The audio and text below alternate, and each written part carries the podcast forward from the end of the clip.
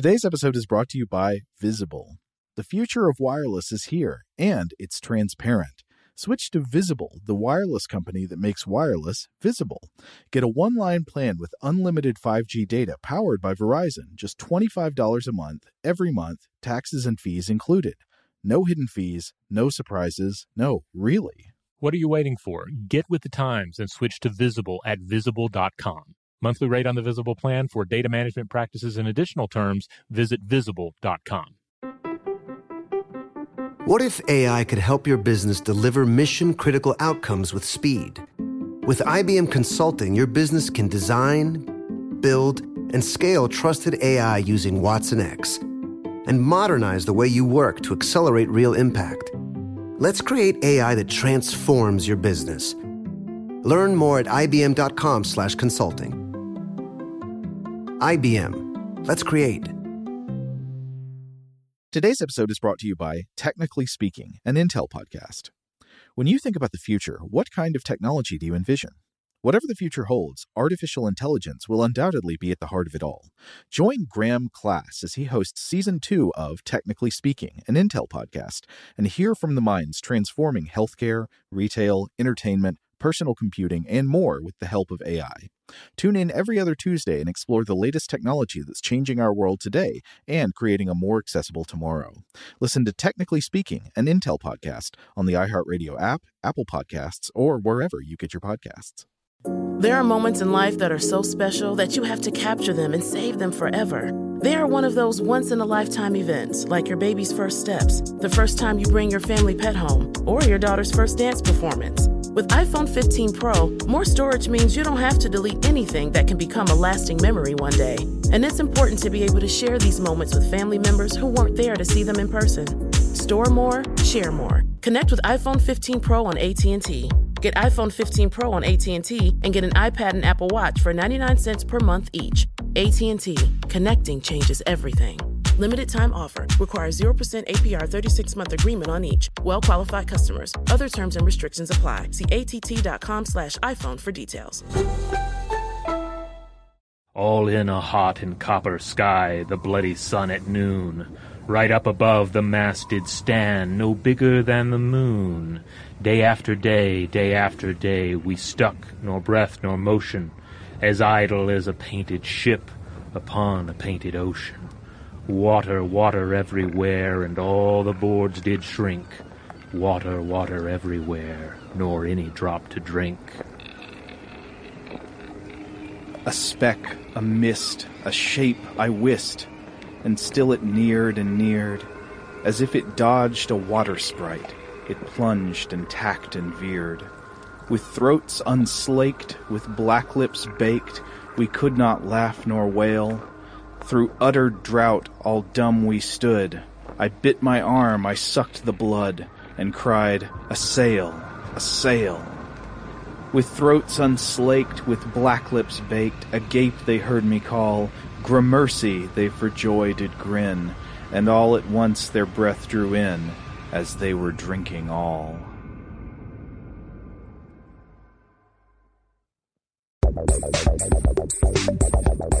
Welcome to Stuff to Blow Your Mind from HowStuffWorks.com.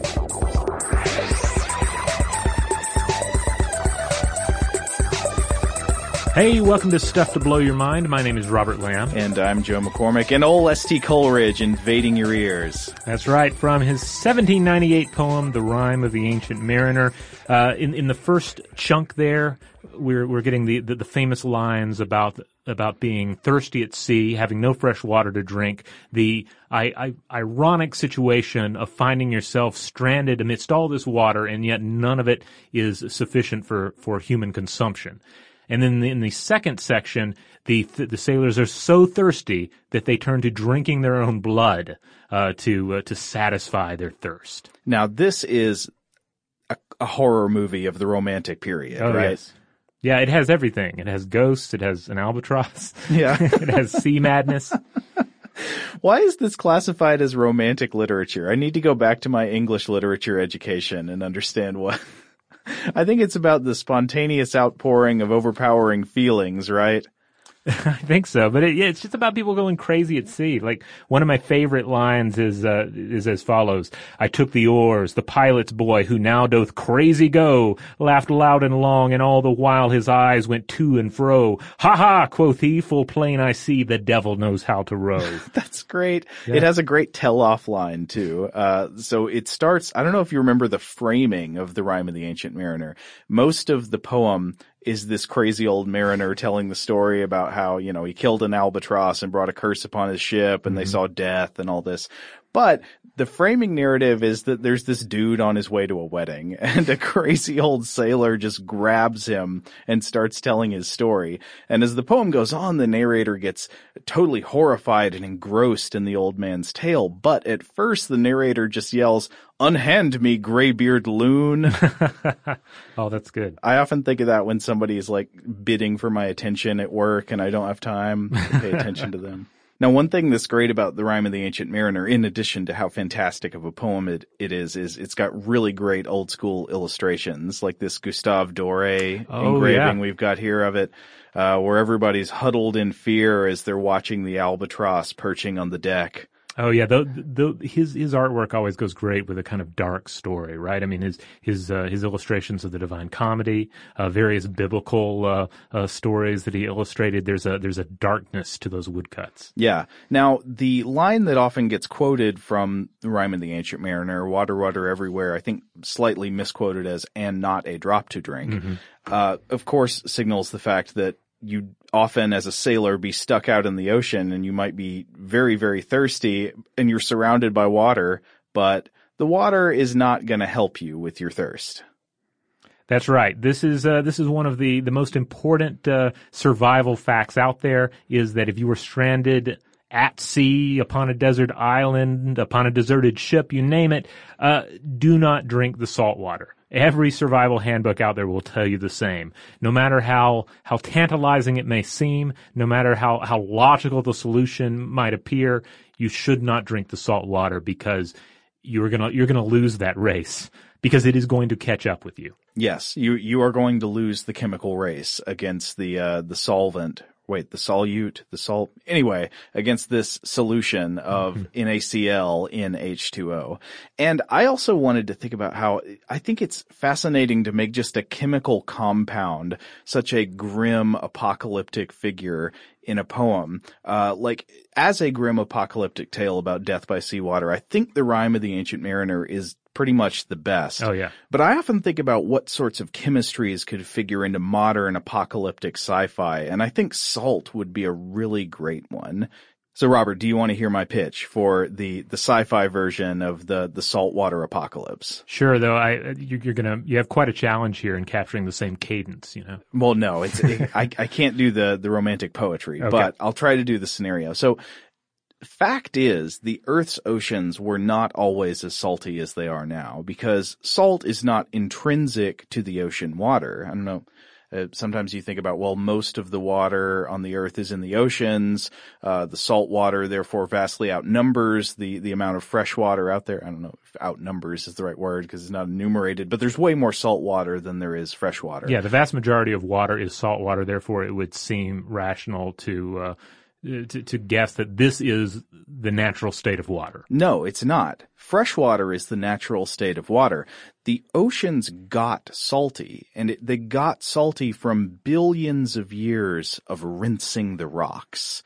See, Earth's crust is about 2.8% sodium, the most common compound in rock salt being NaCl or sodium chloride.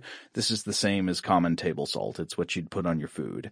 And as slightly acidic rainwater and freshwater runoff rinses and dissolves the rocks of planet Earth over long periods of time, it dissolves little bits of that sodium chloride and carries all of that sodium downstream and eventually into the ocean.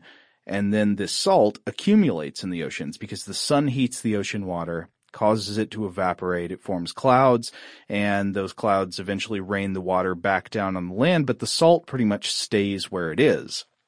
Now, fortunately, there are natural processes known as salt sinks, and these help remove salt from the ocean and deposit it back on land or in the crust. And for this reason, the salt content of the ocean seems fairly stable for now, but what if in the future the oceans became more like the fatally salty Dead Sea, where if you've ever seen what people look like when they swim in the Dead Sea, they bob like a bob lure, like you just totally float on the surface because of the high salinity of the water. But also what you'll notice is you don't see any fish or any seaweed or anything. No macroscopic organisms can live in water that salty. So we could have a salt apocalypse.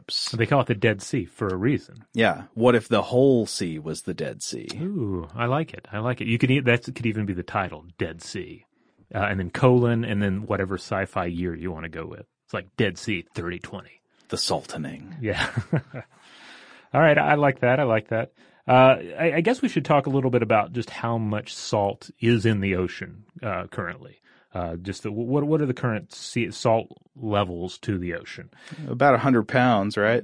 Well, a little bit more than that. So seawater is salt water to the tune of 3.5% average salinity. So that's 35 parts per thousand. And the crazy part here is that there's so much salt in Earth's oceans that supposedly if you were to remove it all and spread it evenly across the surface, you'd have a 40-story layer of salt. Now, it should be fairly obvious that drinking salt water is not a good idea when you're thirsty. But there's a reason we keep returning to this idea in our fiction, right?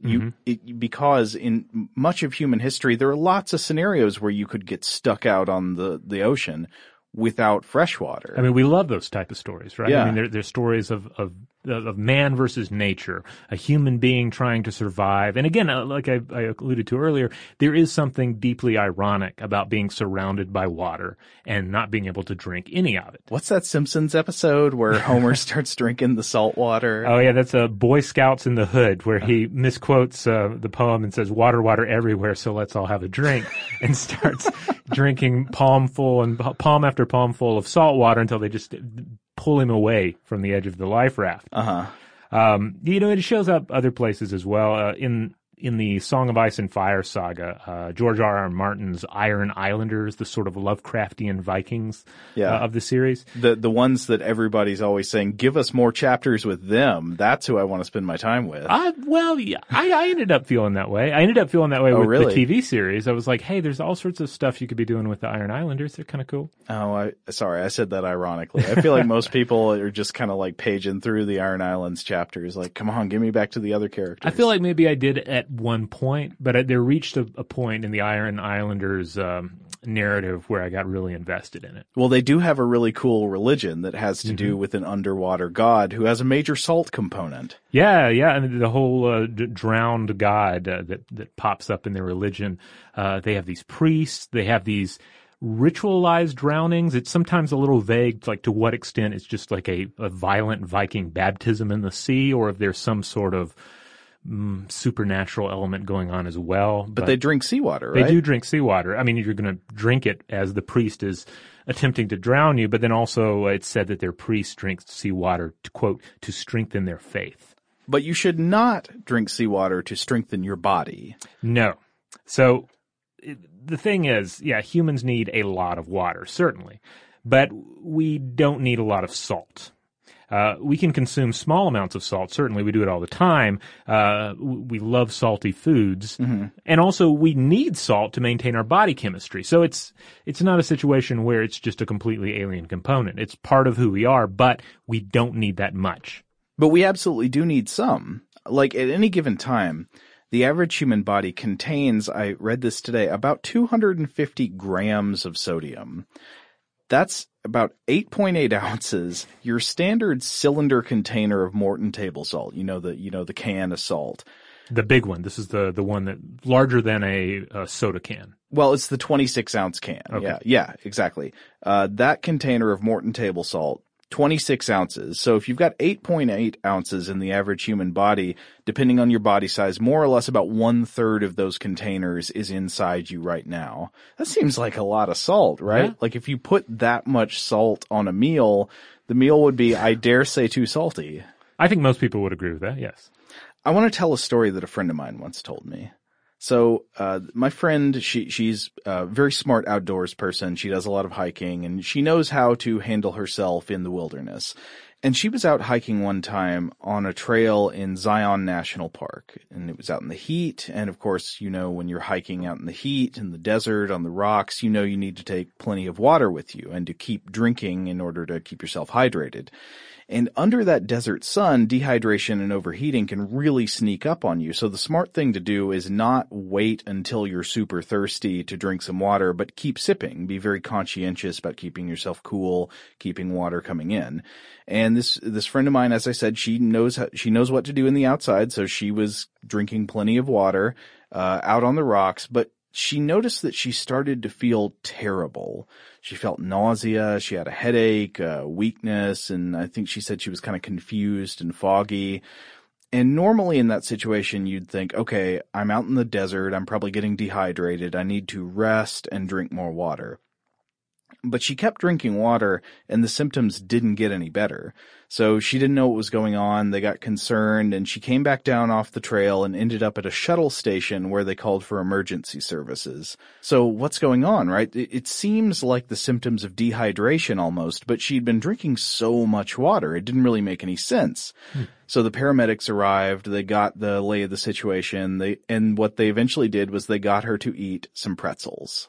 Oh. So the problem wasn't a lack of water, it was too much water diluting the salt content of her blood plasma, and what she needed to bounce back were some salty snacks. All right, so that sounds like what everyone needs to bring with them on a hike from now on is just make sure you do have some pretzels tucked away for emergency use. Now, I wonder if you need a rapid infusion of salt, like what is the best thing to eat? I imagine this situation is fairly rare in America. Yeah, we do love our salt over here. Yeah, well, I love salty foods too, but like what is it, like Doritos, or should you take a jar of pickles or a stick of pepperoni? But see, other people might see you taking that bag of Doritos or jar of pickles with you on the hike, and they might judge you for your choice in trail food. I guess you just need like a salty trail mix or packets of soy sauce, which we'll come back to in a bit. Oh, okay. Yeah. Well, I wonder if some people, in addition to their hydration when they're like running and exercising, they squirt those little electrolyte gel things, right? Mm-hmm. And those have some amount of salt content to help keep you balanced, right? Yeah, yeah.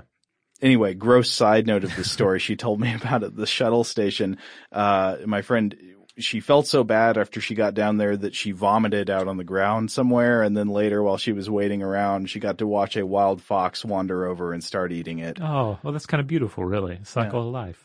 Yeah, the cycle of whatever life she ate and then vomited and then something else got to eat. Yeah, I mean, she was behaving much like certain buzzards do when threatened, you know, a vomiting display that is either meant to scare off a predator or to distract it with a bribe. Yeah, here, you can have this. Yeah, have these pretzels and Gatorade. So we totally need sodium to keep our bodies functioning right. If you don't have enough sodium in the body, this is called hyponatremia, and you can experience some really messed up symptoms. And in addition to what you heard about in that story, nausea, vomiting, headache, fatigue, and all that, you can, on the far end of problems, if it gets bad enough, you can end up with seizures and coma. So I mentioned that sodium is an electrolyte. That's one of the reasons that it's necessary in the body. And an electrolyte is a substance that tends to dissolve in a solution and produce ions or charged particles. The presence of these charged particles makes the solution a better conductor of electricity. For example, salt water is a much better conductor of electricity than fresh water. And if you want proof of this, you can look up videos of saltwater circuits. Have you ever seen one of these or made one? Yeah, it's kind of interesting. I wouldn't advise you to try this on your own at home unless you really know what you're doing. Electricity and water can be a dangerous combination, but the basic setup is you've got a circuit. And it's connected to a battery and to a light bulb. And at one point on your circuit, you have open wire ends that are stuck down into a jar of water. So the electricity would need to go through the water to complete the circuit. And if you've just got regular tap water, especially if you've got something like distilled water, the bulb is not going to light up. It can't generate enough current to really complete the circuit. But if you stir some salt into the water, suddenly the bulb will come to life. And there's some kind of rough equivalence to that within the body. Like, the body is an electrochemical machine, and one of the ways it regulates itself and does its stuff is through electrochemical signaling and electrochemical exchange. So your body cells have membranes surrounding them, and these membranes are electrically permeable. They can allow ions to pass through to balance electrical charge on the sides of the membrane. And by exchanging potassium ions and sodium ions across the cell membrane, the cells can, for example, direct an electrical impulse, which means a chain of nerve cells can pass a message from one part of the body to another. But you can also think of sodium and potassium as one of the ways that stuff gets into and out of a cell. This electrolyte exchange across the cell membrane can be used, for example, to exchange glucose, to get glucose into the cell. And the body also uses sodium to maintain overall fluid balance and regulate blood pressure. So you need sodium. It's an important part of everything your body needs to do to survive. Without it, you would not be able to live. But, like we were saying, you don't need a lot of it. It's interesting, isn't it, how you end up revisiting the body as this kind of chemical equation. But for the most part, it's a self-regulating chemical equation, provided that you have your typical resources around you. Yeah, unless there is something really wrong with your inputs. Mm-hmm. Generally, if the body is healthy, it's going to be balancing the sides of this equation on its own. And so the body usually tries to keep the sodium content very stable between about 135 and 145 milliequivalents of sodium per liter of water in your body. And milliequivalents is a measure in chemistry often used to measure the amount of solute in a solution. In this case, it's sodium in water, and there are 1,000 milliequivalents in an equivalent. So notice that's a pretty tight range for normal sodium levels, right? 135 to 145 milliequivalents means that the body needs to be constantly managing its retention and excretion of sodium to keep those levels in the optimal functioning range. But having too much salt is, I would guess, a more common problem than having too little, and certainly just as potentially harmful.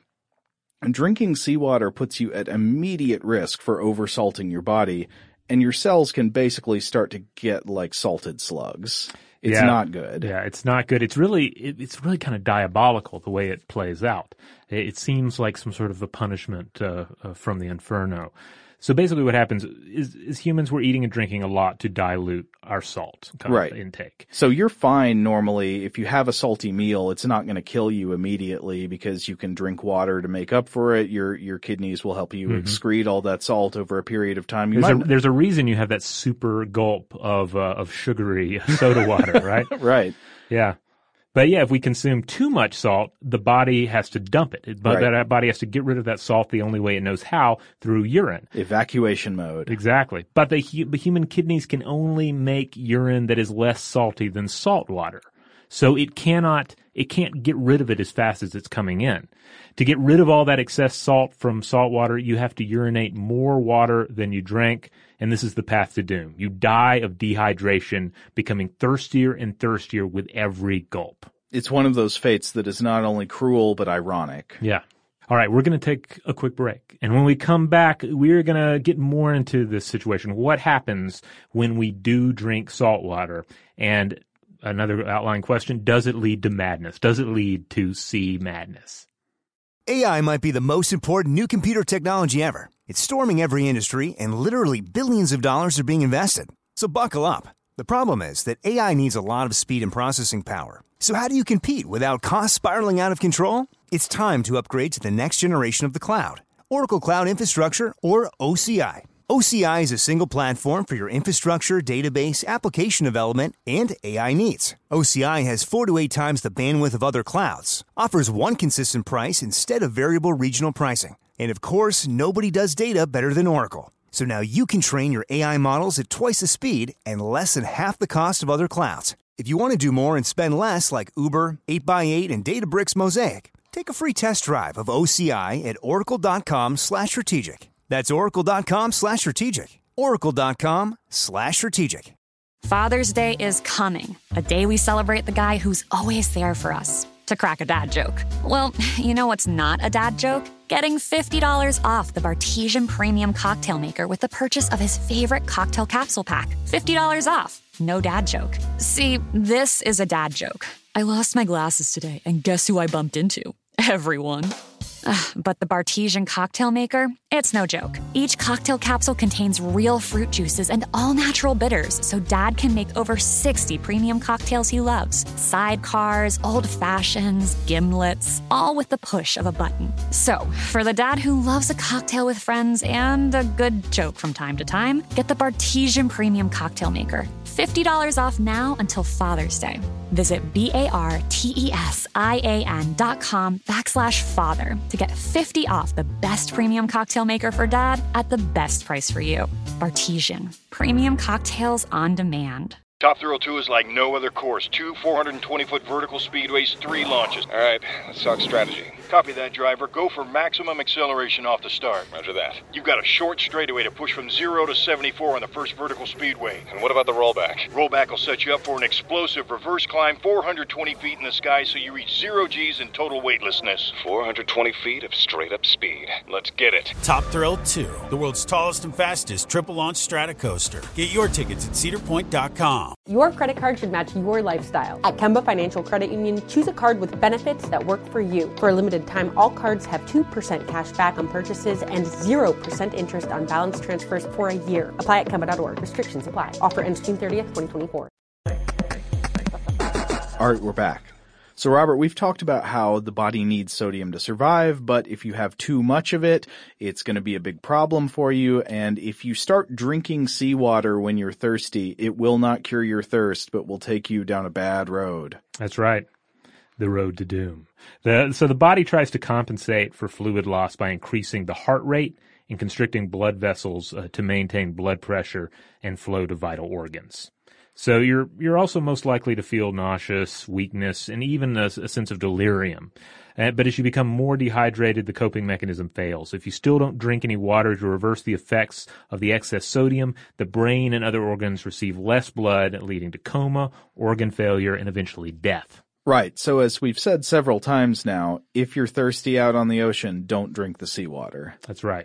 And the delirium condition there, that underlies the whole idea of sea madness, right? You could become delirious from drinking the seawater. We see a good bit of that portrayed, I think, in The Rime of the Ancient Mariner, even though, well, I don't know if it ever establishes in the poem a cause and effect, saying like, oh, somebody drank the seawater and then they went mad. I can't remember. Is that in there? At least you get that vibe. I mean, it could be that this character, the old man from the sea, is just making up this whole story. It could be he just drank seawater, right? Just right out of the bay, and walked up to this guy on his way to the wedding.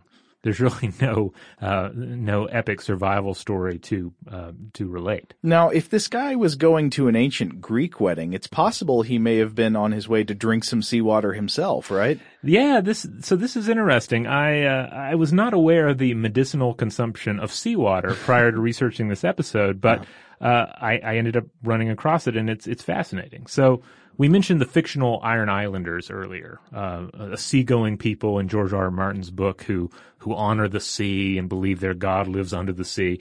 And this, of course, lines up with a number of different traditions of ocean-going people, particularly the ancient Greeks, who were a seafaring culture, and they placed a lot of emphasis on the power of the ocean. Right. And like the Greek, if you anger Poseidon, it could really come back to bite you. Oh yeah, I mean, of course, really most of the Greek gods were terrible entities to even attract the attention of, much less tick off. But yeah, Poseidon does feature into a number of these tales. I mean, isn't that what happened to Odysseus? He made Poseidon mad? Yeah, he's kind of the central antagonist of that one, isn't he? But the Greeks, they sometimes added seawater to wine to adjust the flavoring. Cato the Elder reportedly served it to his slaves, a mixture of wine and seawater to keep them energized. That doesn't sound like an energy drink. Well, or does it? Like the electrolytes, I guess. You know, it's kind of like ancient, cruel Gatorade. I guess all energy drinks are cruel, but that is crueler than usual. Yeah. Now, during the 18th century, physicians took inspiration from the works of Hippocrates and Celsus, and they revived the practice. Now, one of the classical approach was to sweeten your seawater with honey. The British liked to dilute it with milk. This sounds gross. Yeah, and just a big glass of salty milk to enhance your constitution. I guess I'm trying to imagine how salty it was. Like, as we've said, there are electrolytes in some sports drinks. So is this going to end up being about as salty as Gatorade, or is it going to be like a salty, salty drink? Well, I think we find one possible answer in an excellent 2013 Atlantic article by Addie Braun titled The Historic Healing Power of the Beach. I'll include a link to this article on the landing page for this episode at stufftoblowyourmind.com, because she gets into not only the idea of drinking salt water, but just this idea of the beach as a place where one might go to heal oneself. Yeah. Which is an interesting topic unto itself, and one that I find myself believing in and yet unsure of the scientific, underlying, truth to it. Well, it seems like part of a broader phenomenon, especially in the 18th century, I can think of people who have a disease being prescribed by their doctors not to, like, take a drug, or, I mean, though that did happen too, but to go to a specific climate. Yeah. I think about, Keats being prescribed, you need to go to, like, a Mediterranean climate to get well or something. Yeah. But as she points out in the article, there was a time when hanging out at the beach, that's what peasants did. It's only as this this resurgence of the healing power of the beach becomes a thing that you see the higher classes heading out there as well. Hmm. Now, in this article, though, she points out that in 1750, Dr. Richard Russell published a treatise titled A Dissertation on the Use of Seawater in the Diseases of the Glands, particularly the Scurvy, Jaundice, King's Evil, Leprosy, and the Glandular Consumption. Okay. So, the King's Evil. The King's Evil, was a swelling of the lymph nodes associated with the tuberculosis. But of course the idea was that this condition could be cured by the touch of a royal person who was blessed by the divine right of kings. Exactly. We know now that cure does not work. Though probably a great way to get syphilis, just looking back on the history. Wait, was this also known as the scrofula? I think I've read that. Yes, I believe so.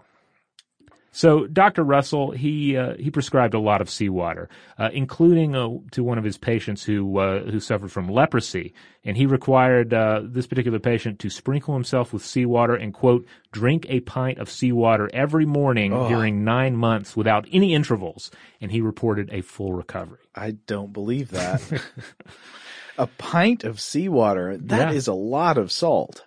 I would think so. I kept thinking about it during my recent trip to the beach. Like, what if I followed Dr. Russell's advice and I myself just drank a pint of this stuff every morning just to kick off the day? Now, here's a question I wonder. I wonder if maybe people were, in some cases, not drinking enough fresh water, and that by getting people to drink seawater, it made them thirsty. So they would end up drinking a lot of fresh water to make up for it, and that would actually increase their overall water consumption and make them healthier. Well, but of course, then that depends on their access to fresh water.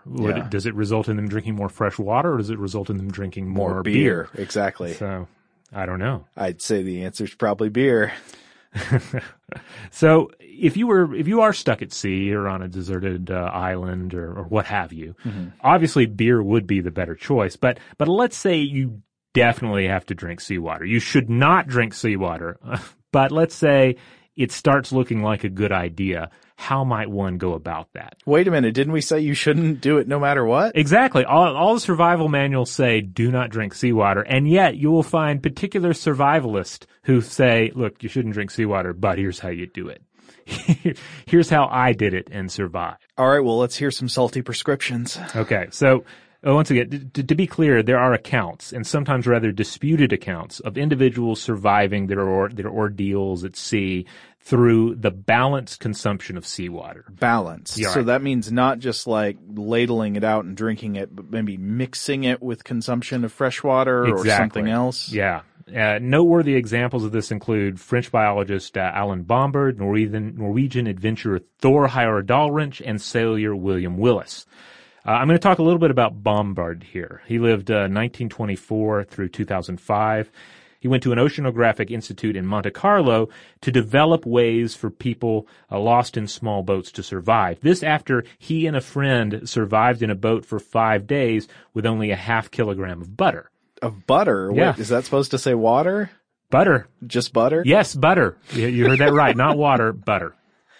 So what he's saying is, if there's no fresh water around, you're saying drink butter. Is that what we're being told here? But basically, no. During his time in Monte Carlo, he concluded that drinking limited quantities of seawater and fluids pressed from raw fish and eating raw fish and plankton, that this was the way to go. Well, it'll come back in a little bit later in this episode, but that may be part of the strategy employed by some organisms that live in the ocean. Exactly. But in this case, like I say, it's a little uncertain exactly how all this shakes out. He later put it to the test and claimed that while the raw fish and plankton tasted like lobster bisque at first, it grew tiresome. Oh, it grew tiresome on the lifeboat. Yeah. And then a critic comes along. German doctor Hans Lindemann, who lived 1922 through 2015, he tried to follow his advice and drank seawater to survive on two short voyages, resulting in dangerous swelling of his feet and legs. And he ended up charging Bombard with cheating, saying that he'd probably used secreted provisions to survive in this test. And I believe he suggested that it was probably beer. To come back to our mention of beer earlier. Now, he's not the only word on the whole issue of how much seawater should you drink.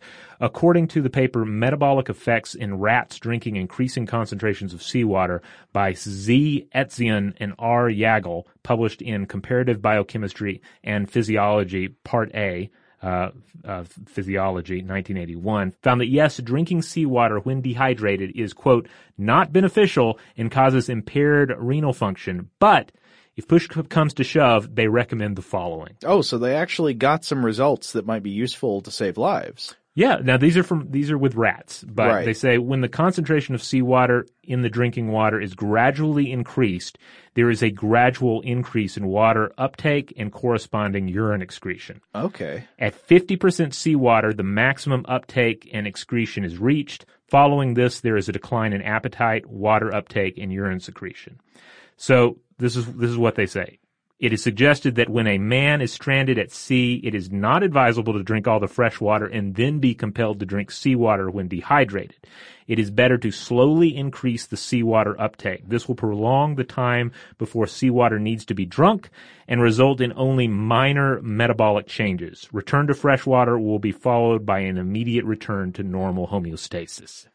Now, I want to come back to soy sauce for a second. Because as it turns out, there are, of course, other ways to acquire salt poisoning, such as the 2013 case reported in the Journal of Emergency Medicine, in which a 19-year-old Virginian man drank a quart of soy sauce. What? Apparently on a dare. On a dare? Oh. And he developed a hypernatremia. So it's the opposite of the condition you were talking earlier. This is too much salt in the blood. Uh-huh. Then this is super dangerous because it essentially turns your brain into jerky. Now, if I had to guess, I suppose I would guess that if the body detected that much salt going in through the digestive system, it would just immediately reject it through vomiting. You would think. And yet, in this case, he drank down the soy sauce, and then he started complaining of these symptoms that he was feeling nauseous. Because in this case, he drank enough to go into a seizure and had to be picked up by the ambulance, taken to the emergency room. So what happens here is that the water ends up moving out of the brain into the body to equalize the salt concentration, and this can cause the brain to shrink and to bleed. Ugh. So once he arrives at the emergency room, they had to pump 1.5 gallons or 6 liters of sugar water into his system, and his levels normalized after 5 hours. The hippocampus, however, a region of his brain, showed signs of trauma for several days before returning to normal. So we've said don't drink the seawater. Also, don't drink the soy sauce. Don't drink the soy sauce, and certainly don't slam the soy sauce. Not to demonize soy sauce. I'm a big fan of soy sauce. Now, interestingly enough, in the paper, authors Carlberg et al. Report that in ancient China, salt ingestion was a traditional method for suicide. This led me to a paper. What? Yeah, this floored me as well. That sounds like the result of like some sick brainstorming session at a Saw movie writers meeting where they're trying to come up with like the most horrible way to kill somebody. I agree. I was a little doubtful of it, so I ended up doing a little more research on it. This led me to a paper in JAMA titled Suicide by Drinking a Solution of Salt by C. Herman Barlow. Sounds good, right? Except it's a 1912 paper, so okay. that it's you know, not definitive, but in this the author says, quote, salt is taken for suicidal purposes sometimes in a common saturated solution made with water as the solvent, and sometimes in the brine from salted kraut. Poisoning by salt usually presents a picture of high temperature and pulse, purging, vomiting, and spasm. I couldn't find anything else on this really. I found some information about the nature of suicide in Chinese society in the book Chinese Society, Change, Conflict, and Resistance. And in this, authors Sing Lee and author Kleinman, they write that, quote, suicide is not simply authorized in the Chinese tradition as an unnatural death. It was to be avoided, and it was, in some texts, not to be mourned. Suicide was polluted and polluting. I wasn't able to find much more about traditional Chinese suicide practices other than that. Yeah, one of the types of claims I'm often the most skeptical of is just sort of like generic claims about cultural practices in some culture other than the one writing about it. Yeah, and especially when drinking salt water as a means of killing yourself it does seem nonsensical. It seems like there are much better ways. It seems like this would be the sort of thing that would want to be driven to in a survival situation or in a case of some sort of severe mental instability. Yeah. But if you are out there and you know of a more authoritative source about this, please send it our way. This would be interesting to know. Yeah, by all means. All right. Well, we are going to take a quick break, and when we come back, we'll ask the question, do any animals drink seawater? And if so, how?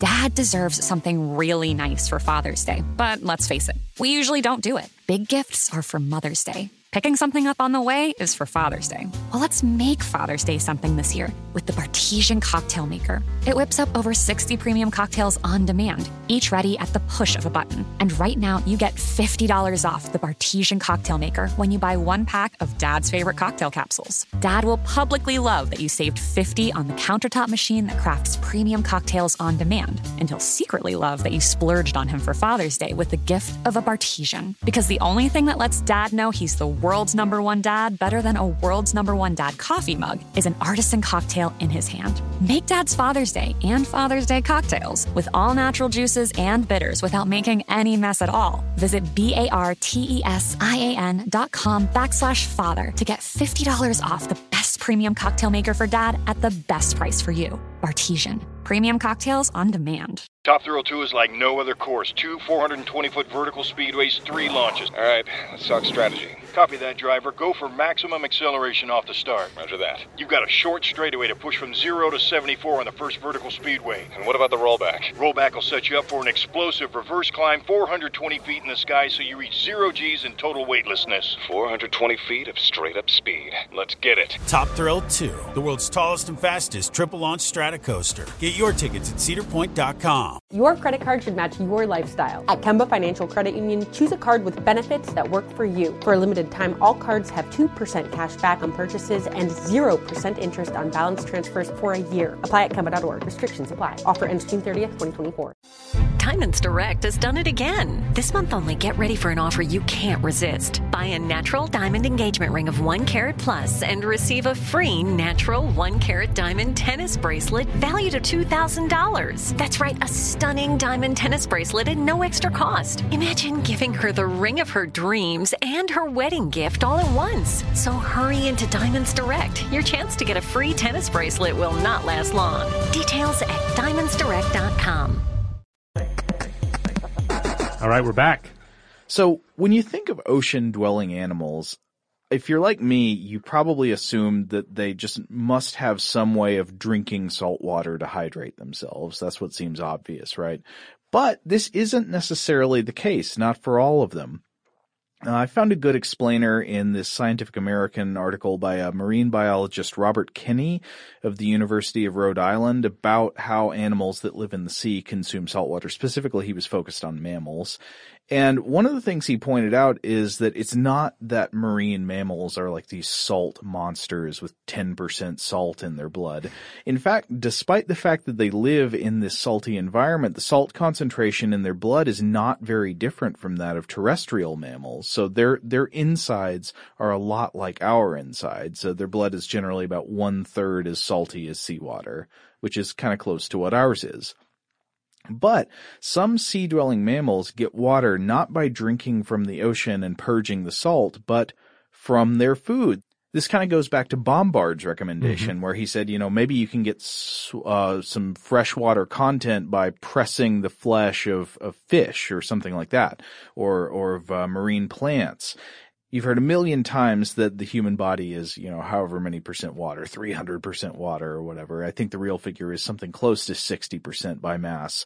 Well, other organisms are also largely made of water, and if you eat them, you can get water from them. But some marine organisms also actually do drink the brine wine, so how does that work? Well, there are basically two different approaches. One approach is that they act as osmotic conformers. Okay, what does that mean? So marine plants and invertebrates, they have no mechanism to control osmosis, so their cells are the same salinity as their environment, 35 for ocean dwellers. And that means saltwater intake doesn't disrupt their physiological equilibrium. So that's plants and invertebrates. They basically say, okay, we're just committing to salt life. Exactly. But what about vertebrates? All right, this is where we encounter osmotic regulators. Most fish, as well as reptiles, birds, and mammals, control osmosis in a variety of ways. For instance, salmon use specialized cells on their gills called chloride cells to cope with osmosis. Chloride cells can excrete excess salt, allowing a fish to take in water without dehydrating. Okay, so you can imagine that in some senses these might work kind of like the water purifying plants that get fresh water out of the ocean water through some process of reverse osmosis. Yeah. They've got a membrane and it allows water to come through from one side to the other but keeps the salt out. Or maybe the body works by purging salt in the other way, like it can excrete salt through a membrane while retaining the water content. Yeah, I think that's a good way to put it. Now, I recently returned from a trip to Florida, and I was sort of churning over a lot of this salt research while I was down there, as I was encountering manatees, both in the wild and in an aquarium situation, as well as some exhibits with a number of different aquatic reptiles. Yeah. So one example was the American crocodile. Oh, wow. It excretes salt through the use of modified salivary glands called lingual salt glands in their tongues. Salty tongues. Yeah, and these allow them to tolerate partially salty water or even full seawater in some species. And similarly, the green and loggerhead sea turtles have salt glands near their eyes. Salt glands are also found in sharks, rays, skates, seabirds, and a few reptiles. Marine iguanas are a great example of this. They have nasal salt glands that dislodge the salt through this splendid nasal blast. Oh, I wonder if that's why sometimes you see those marine iguanas looking so crusty on the face. Probably so. There are a few different. I want to say it's probably the BBC series with Attenborough, where you get to see some of these iguanas swimming under the water and then coming up on the surface to just blast that salt out of their nose. Okay, well, how about some mammals? All right, well, the manatee is, I think, the perfect example to look to next.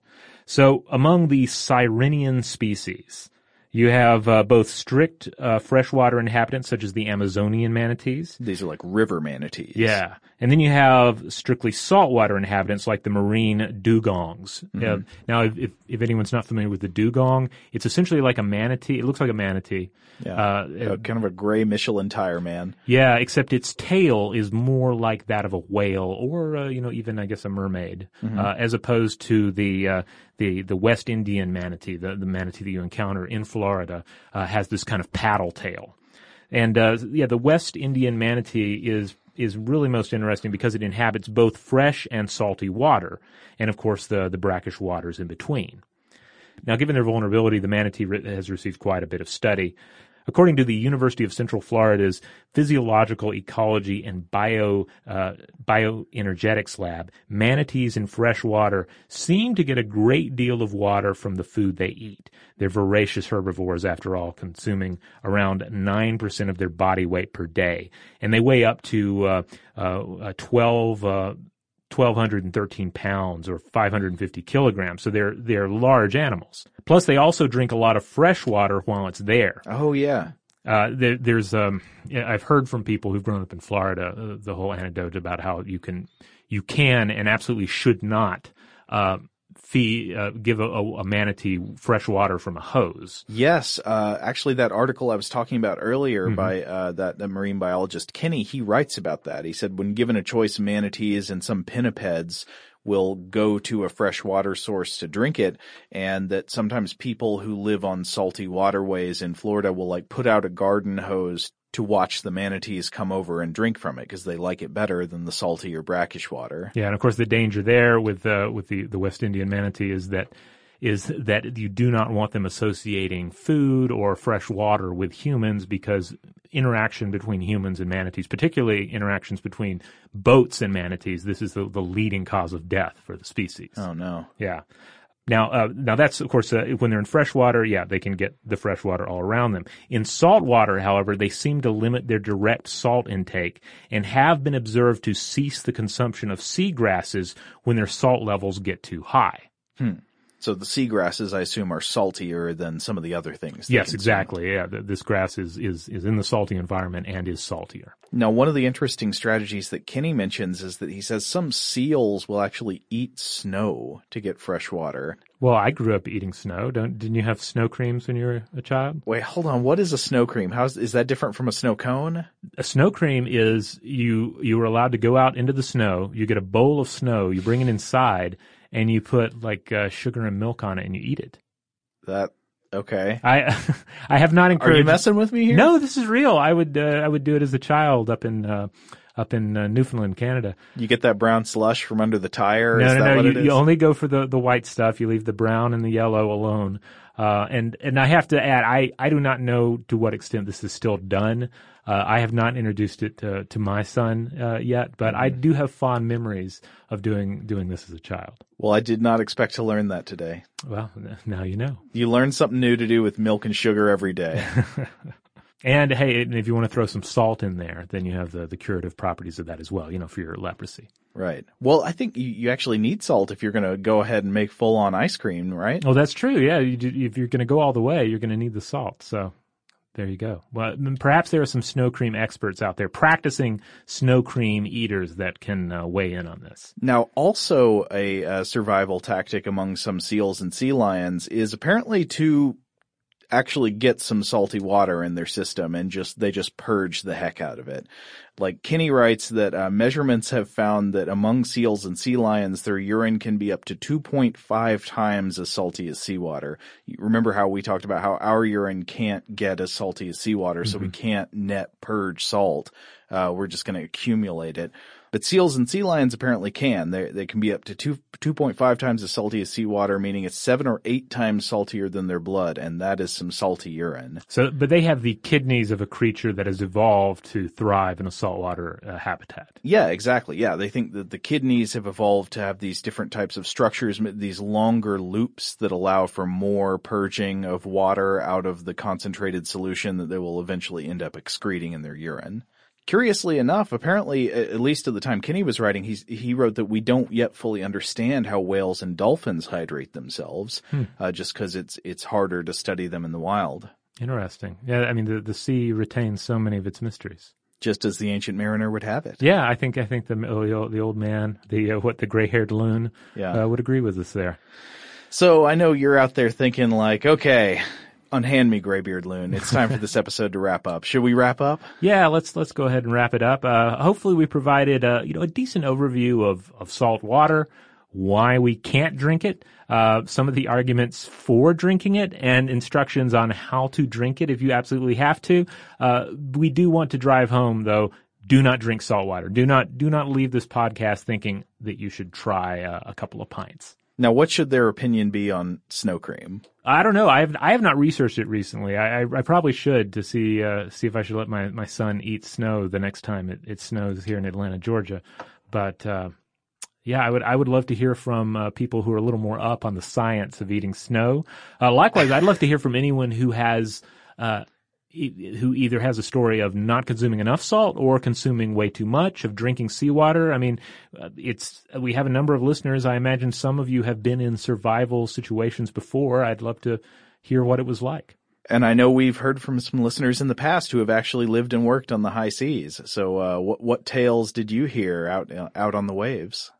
Indeed. Let us know. Hey, in the meantime, be sure to check out stufftoblowyourmind.com. That's the mothership. That's where you'll find all the podcast episodes. You will find some videos, some blog posts, links out to our various social media accounts, such as Facebook, Twitter, and Instagram. Also, hey, wherever you listen to us, be it Apple Podcasts, Stitcher, wherever, if there is a way to rate our show, to throw some stars our way, maybe a nice comment, that is an excellent way to help us and ensure that we get to provide more great content to you. Big shout out, as always, to our excellent producers, Alex Williams and Tari Harrison. And if you want to get in touch with us directly and ask us about a future topic or give us feedback on this episode or any other, you can email us at blowthemind@howstuffworks.com.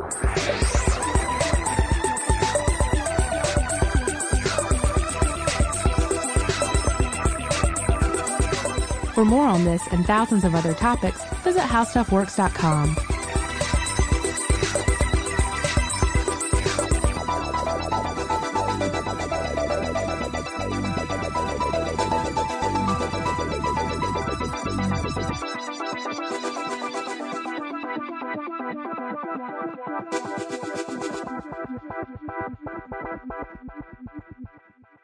As idle as a painted ship upon a painted ocean, water, water everywhere, and all the boards did shrink, water, water everywhere, nor any drop to drink. Thinking of popping the question? Diamonds Direct has an offer you can't miss. This month only, buy a natural diamond engagement ring of 1 carat plus and receive a free natural 1 carat diamond tennis bracelet valued at $2,000. Imagine giving her the ring of her dreams and her wedding gift all at once. No one provides education, selection, and value like Diamonds Direct. Your chance to get a free tennis bracelet from your friends at Diamonds Direct won't last long. Details at DiamondsDirect.com.